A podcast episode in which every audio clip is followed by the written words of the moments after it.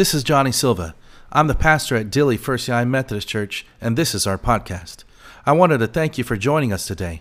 I hope this inspires you, I hope it builds your faith, and I hope it gives you perspective to see God moving in your life. Enjoy the message. I led a funeral service for a, a close family friend. His name was Philip Marsh, and he lived in uh, Gainesville, but Sivells Bend, which is a ranching community up there, um, right there on the Red River. And it was definitely an eventful and full week and weekend leading up to that point. So, with that, I'll kind of give you a little bit of it, just some um, tidbits of that. So, on Thursday, so I had school on Thursday, and then right after that, um, Laura and I um, went up to North Texas, and we left the boys with my parents.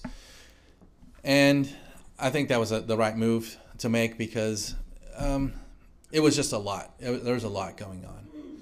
And the more and more I think about it, the more and more I feel good about that decision um, because there was so much that went on.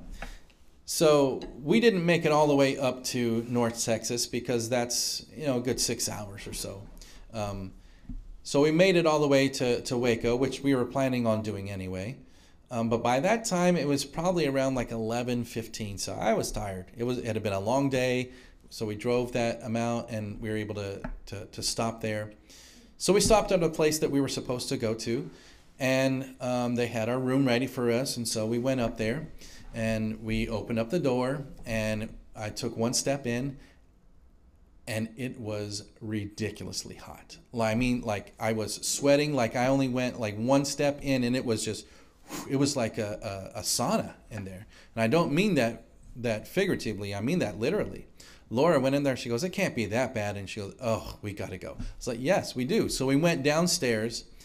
Um, we told them about the the issue, and so they went upstairs to check on it, and they're like, "Okay." So I tried to see what was going on. Whoever was there before, they had put it up to 99 degrees. I'm like, who would do that? And why would they do that? And so I was like, okay, well, can we get another room? And they're like, I'm sorry, we don't have any more rooms. We're completely booked. Keep in mind, this is spring break time, right? So, and it's Waco, and people are probably going to go see um, Joanna Gaines and Chip Gaines and all that sort of stuff, and the silos and blah, blah, blah. Magnolia, yay. But I say all that um, because I love that, but also that's not why we were there. So I do that, and, and then we, they say we don't have anything. And there was a, a big kind of thing about us not booking through them actually, but through like a third party, and they had to um, release it on their end, and then we had to go through this other thing to get our money back. I was like, oh, this is just a mess. And so that was the start of the weekend. So we do, I do make some calls. It's by that time 11:40, almost 12 o'clock, and I'm making some calls around there to see if there's any place that has a room for us. And luckily there was. So we go over there. They have a room, and we uh, just basically go into our room, which was not 99 degrees, and it was about 65 degrees. I was like, this is perfect. So, and then we just pretty much went right to sleep. Um, and so I say all that because that was the beginning of it. So that was Thursday. Friday comes and we make our way to North Texas, and there's the the visitation. So I, I lead that service there, and there's a lot of moving parts to that, but um, it was at a funeral home, and everything went pretty pretty well with that. Um, the next day is Saturday, which is the day of the funeral, which is at 2 p.m. And keep that in mind, 2 p.m. So I do what I have to do because I, I found out about this like on Monday. And so I was trying to uh, be in contact with the family. And again, keep in mind, I'm the, the pastor of the family. So for all of Gainesville or for all the Sivells Bend, I, like if anything happens, like I, I'm on call, if you will. So, um, so Laura and I have done several, several weddings um, I don't know, probably like seven or eight now together, which has been great. And then a couple of funerals. And so now here we are. Everything is great. Everything's good. Everybody's there. The whole family's there. Because again, this was a family friend that basically was family. And so everybody's doing their thing, everybody has something to do, and I go into town because I have to print off the bulletins and also just kind of um, fix things up just a little bit on the message and that sort of thing. And so before I go, Laura's uh, cousin says, You have a low tire. I was like, Oh man. And so I, I'm like, Okay, I'm to go get it fixed because I'm going into town. So I'll go to the discount tire. Well, the discount tire is closed permanently. I was like, man, okay. So I'm gonna go to Walmart because I I can print stuff off there and I can get that taken care of too. So that's what I do. Well, the printer center is closed, and so I have to walk about mm, I don't know three three quarters of a mile to the CVS right down the way, and so I get everything there, and so everything is is good. I have it all, all ready to go. I'm I'm printing, and they're like, oh well, this is a lot because I'm printing off hundred bulletins because there's probably going to be a lot of people, and there was like ended up being over 200 people there, and it was outside and and everything like that. So all that to say, it doesn't go according to plan. Nothing was going according to plan, and then I I'm running out of time, so I don't have time to get 100 bulletins printed out, and they can only do like 70. So I said, okay, that's fine. And so I do that and I pay for that and then I go. I'm like, I really need to, to get this done. And like, well, we're doing our best, but they weren't really. I don't think that they were doing their best, but that's just me. And then so I was like, okay, I really got to go. Whatever you got, just just give it to me, and I, I really got to go. Um, and so I did. Was running out of time, and by that time it was like, I don't know, 1:40 or so, and it was at two o'clock that it started. So I had to race home again. Um, speed limit, of course, I was uh, abiding by that, and uh, I raced over there to the um, to the ranch house and I was getting ready, doing all that stuff. And then I had somebody else doing folding the bulletins and taking them to the to the church. Everything was good, and it was again like outside. And and then we finally get to the uh, funeral, and everything works out beautifully. I'm like, oh, great! This is great, awesome. But up to that point, there were so many things that were going wrong. And I was just like, oh, God, please take over here because I just don't know what's going to happen. So, but everything went beautifully. It was, it was great. And it was a great um, homage to a, a, great person. And so I was very um, excited, I guess, to be a part of that and knowing full well that God was taking over because if it was up to me, it was going to be no good. So I say all of that because I caught myself many times along that time. And, and it does seem a little ridiculous, all those things kind of adding up, right? But I caught myself so many times during that um, when my patience was wearing thin, stress was mounting up, and time was of the essence. And I very, very nearly forgot that I was a Christian. Very, very nearly. Now, again, all those things, like I, uh, whenever going back to the hotel part, Laura said, I know you're stressed out right now. I'll take care of this part. I was like, good, do that. Because I, I don't want to blow up any, anybody. I mean, I, there's a lot there's a lot of stress going on right now. I, you know, if you can take care of that, awesome. And then it just kind of it all worked out okay, but there were so many times where I'm like, oh, I had to take that deep breath because man, it was tough. And so I know that, that you are probably a much, much better person than me, and you regularly um, keep your cool, and that you readily share your inexorbitant amount of patience and kindness, and all who you encounter, you are just the nicest to them.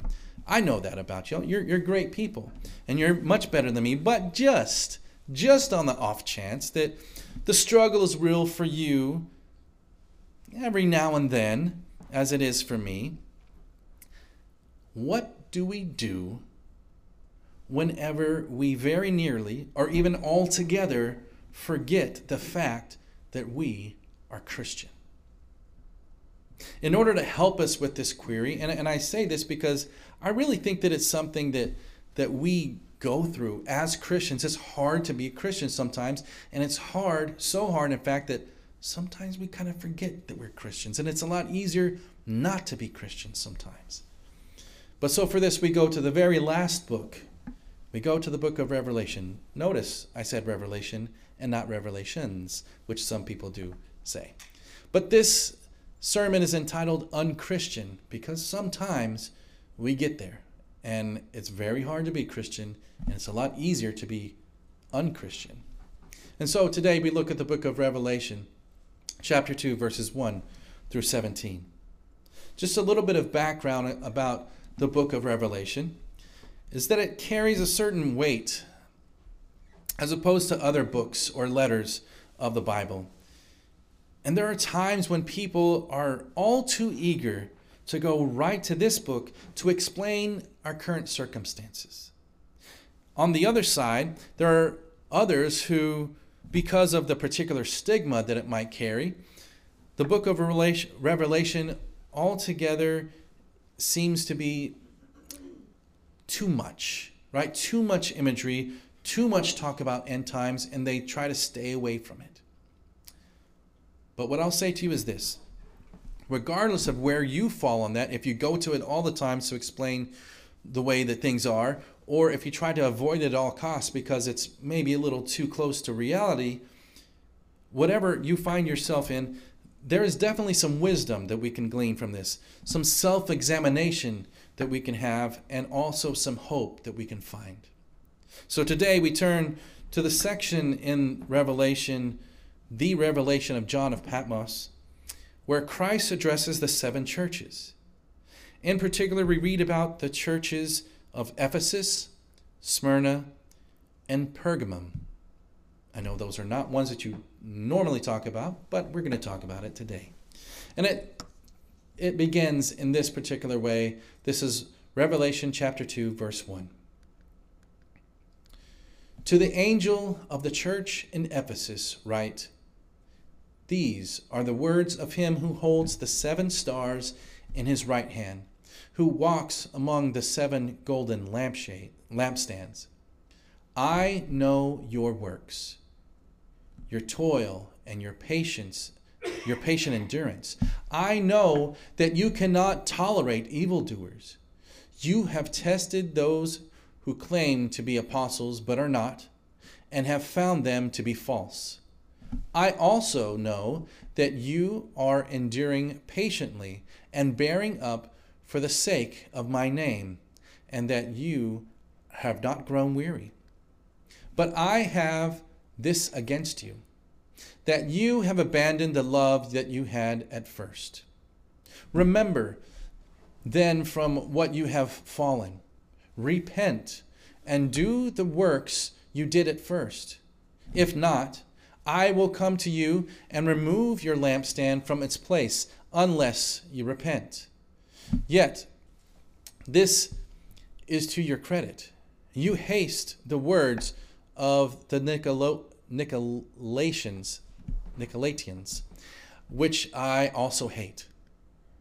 Let anyone who has an ear listen to what the Spirit is saying to the churches. To everyone who conquers, I will give permission to eat from the tree of life that is in the paradise of God. So, this is to the church in Ephesus. So the Ephesian church first receives a gentle and kind of general positive evaluation. So again, this is Christ talking to the church. All of this is within the one revelation to John of Patmos.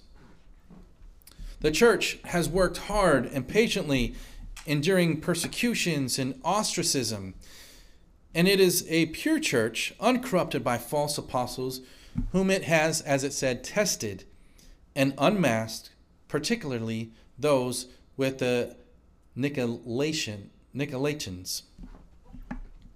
That's hard word to say, so I'll just say them. Yeah, it's it's just a group of people. And so the Ephesians' downfall pointed out is that they abandoned the first love that they had. They are called to remember their previous conditions and then repent and behave as they once did.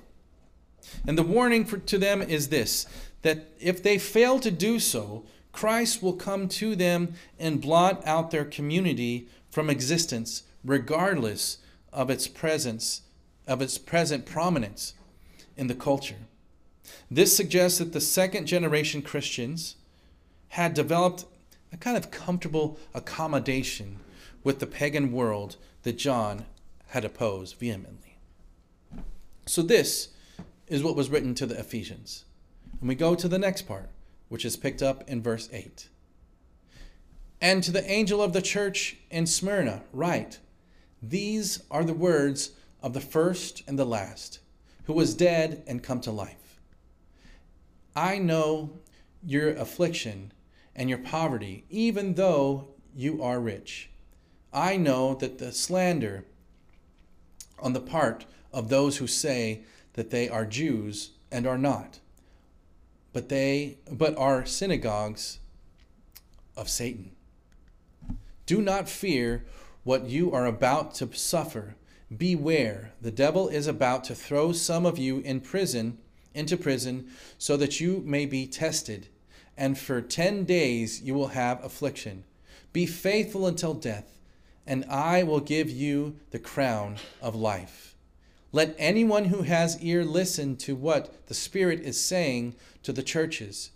Whoever conquers will not be harmed by the second death.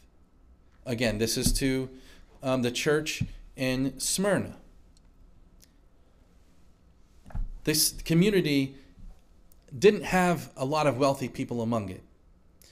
And they've experienced persecution and apparently also the result of Jewish slander. And I'm going to go into that just a little bit. So they are not really Jews. They claim to be Jews, but they're not really Jews. And this is what, according to John. But they are a synagogue of Satan. And again, those are very harsh words. But from this is implied that there are Christians, that the Christians are the ones that are true Israel. So, since Jews had a special status, exempting them from certain pagan cultic obligations, the Jewish Christians could take advantage of those benefits by claiming that they are Jews. So, the possibility that some Christians will soon be in prison indicates that seriousness of this particular situation, the gravity of it. Roman prisons were used for three things to compel obedience to a magistrate's order, to confine the accused until trial, or to detain them until execution. Those are the only three things. And these, one of these three things were one of the reasons why that these people were going to be in prison. But as we read later on, Antipas had already been publicly executed and he was not alone. So this was something that they saw and that they were very fearful of. And the reward for their faithfulness here is the crown, or in some cases, the wreath of life. And it's basically a metaphor for an eternal life. They're going to be crowned or have a wreath or a laurel um, because of their faithfulness. And in verse 11, it says, The victorious victorious Christian is promised the exemption from the second death. So again, there is a reward to their being faithful. And we end in this particular one where it talks about the church in Pergamum. And this is verses 12 through 17. And to the angel of the church in Pergamum, write These are the words of him who has a sharp two edged sword. I know where you are living, where Satan's throne is. Yet you are holding fast to my name, and you did not deny your faith in me. Even in the days of Antipas, see, that's what I was referring to.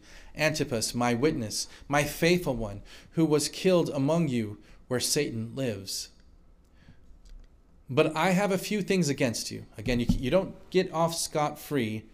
Here's a few things I have against you you have some there who hold to the teaching of Balaam, who taught Balak to put a stumbling block before the people of Israel so that they would eat food sacrificed to idols and practice fornication. So you also have some who are teaching uh, to hold to the teaching of Nicolaitans. Repent then if not, I will come to you soon and make war against them with the sword of my mouth.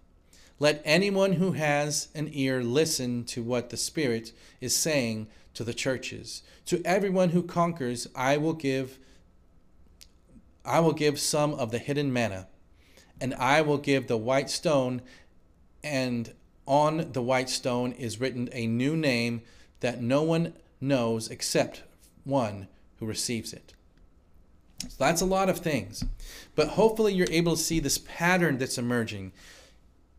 This is a, a, a proclamation to this particular church. Here are the things that you're doing great.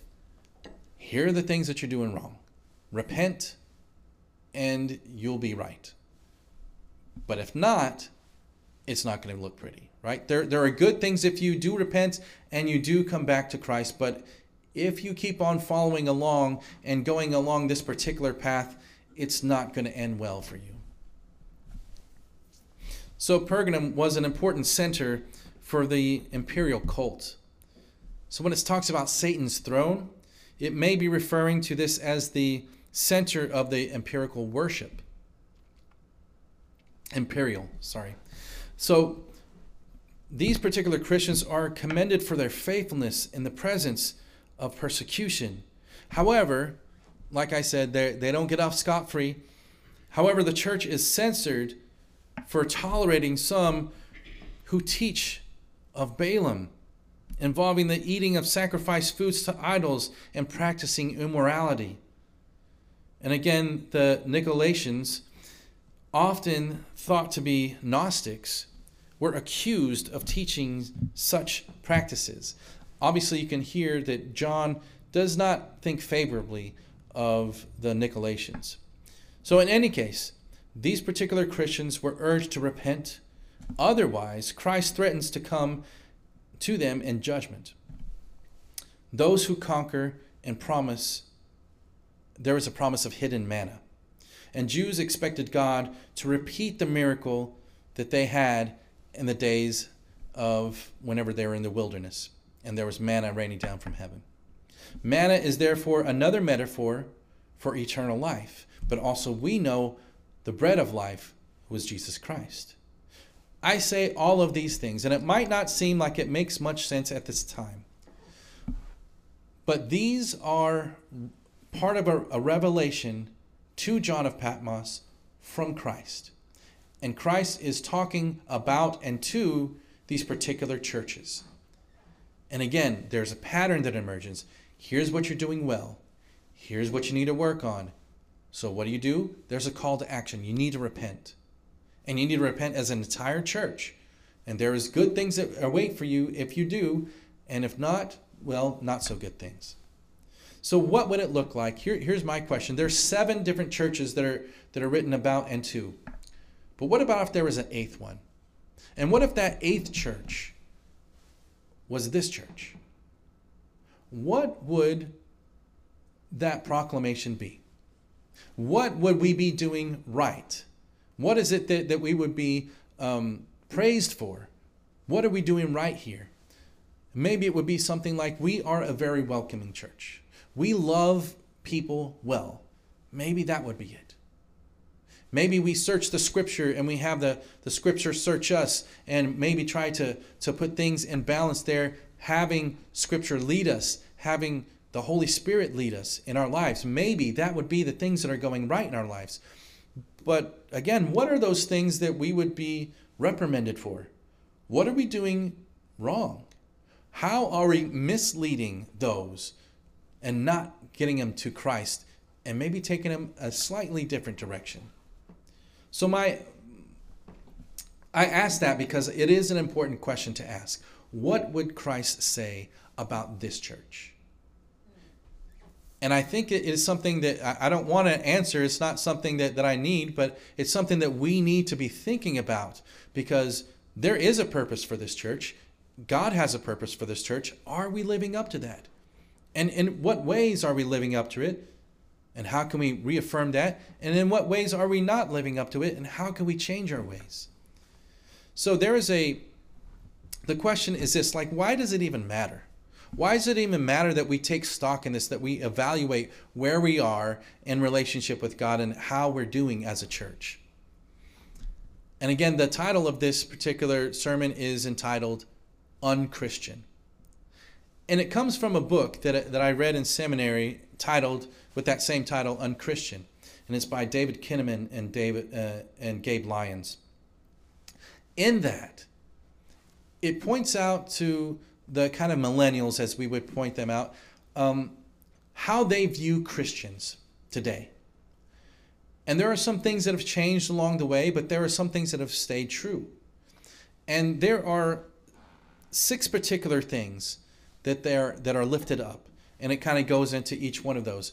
But I'm going to start with the the one that's last, going to the one that's first, the one that's people talk about all the time. So the first one is this, or the last one, if you want to look at it that. Christians are too judgmental. Again, this is perception that Christians have from those that are outside of the church, or maybe were in the church but are now outside the church. And this is how they perceive Christians. They're too judgmental, they're too political, they're too sheltered, they're anti LGBTQ and you can add those other letters uh, as well.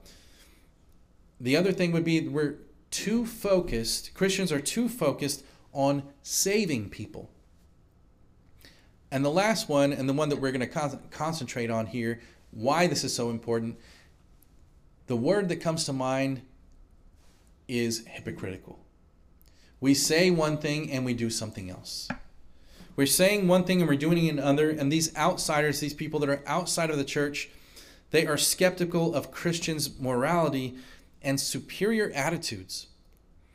And they say that Christians pretend to be something unreal, showing off the polished image, which is simply not accurate. apparently, Christians think that church is only a place for virtuous and morally pure people. Now, again, I have a lot of um, problems with all these things and how we are not that and that we are something much, much better. But the reason it matters is this I mean, this is what other people think of us. Why should it even matter? And here's why it matters it's because you either are leading people toward Christ or away from Christ with your lives, with all that you say, all that you do, all the time. And so you are urged brothers and sisters of this particular church, of Christ's church, you are urged to repent of those times that you very nearly or even altogether forget what it really means to be a Christian. In doing so, you if you do forget to be a Christian at all times, in those times, you fuel the perception of being hypocritical among other wayward expressions of Christ followers. Now, it, it is a, a, a cold, hard fact that this is how the world that is outside of the church views Christians. But here's the good news it's not too late.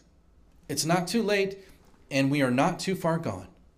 The gospel message is still very good, life changing, and hope filled. This is merely an evaluation of where you are. Where this church, this Methodist church in Dilley, currently is, and what the needs are, and where we can impact the community in which we serve. How we can get back on track to following in the footsteps of Christ. Wherever that leads us, I'm going to tell you where it starts. It starts with repentance. Taking stock of where we are honestly, as an individual, as a community of, of believers, where are we really? And only then can we fully take everything to God, lay it at God's feet, and say, God, help us. Help us be better. Help us live to, up to that name of Christian. Now, this brings us back to, to that service that I did last weekend for Philip Marsh. And he was an exceptional person, and he was a Christian through and through. And he was my first experience at a true cowboy. He was a cattleman, as they said. So he did all sorts of things. And that was part of his identity. But what was even more of his identity was that he was a Christian. And even more so, he did things that nobody else wanted to do, that nobody asked him to do, but he did it because he knew it was the right thing. And I heard story after story after story of how much of a given giving person, a generous person that he was. He gave of his time. He was a busy, busy person, but he spent time with every single person and he made them feel important. Now again, I am far from a cowboy, and he was the epitome of what a cowboy was. But he made me feel special, like I had something to offer. And he did that with everybody. And so the thing that I go back to is this our lives, what we say, what we do, they reflect our beliefs. Now, what it says from others' perspective is yeah, maybe, maybe we follow Christ, but maybe not all the time. So, how can we switch that? How can we repent? And how can we be a better Christian? How can we be a better church? And how we move forward as a Christian is to reclaim the identity as Christian, as Christ followers. And it starts with the acknowledgement of our sin before God and one another, and then repentance. And then it continues step by step, falling step by step with Christ as the head of our body of believers. I know that if we are honest with ourselves, there are times where it's very difficult to be Christian. And sometimes where we almost or maybe even altogether fall short and we forget that we're Christian. So I've kind of expressed that to you, your, your pastor, the person that is in your community of believers. I am far from perfect, but that's the first step in repentance is saying, I'm not perfect. I need God in my life, and I need God now in every single facet of my life. And I know that this is what everybody can do and should do as we're called to do is repent so that we can be in a right relationship with God and that we can live up to that name of Christian. My hope and my prayer is that the Holy Spirit, Spirit will lead us and guide us through Scripture into a better life with Christ, following every step of the way and leading others toward God. May it be so. In the name of the Father, and of the Son, and of the Holy Spirit. Amen. I hope you enjoyed today's podcast. There's a couple of things I'd love for you to do. Make sure to subscribe, rate, and review this podcast. And please share this message with friends and family to help us spread the gospel message. And thanks again for joining us on Dilley First United Methodist Church podcast. Blessings.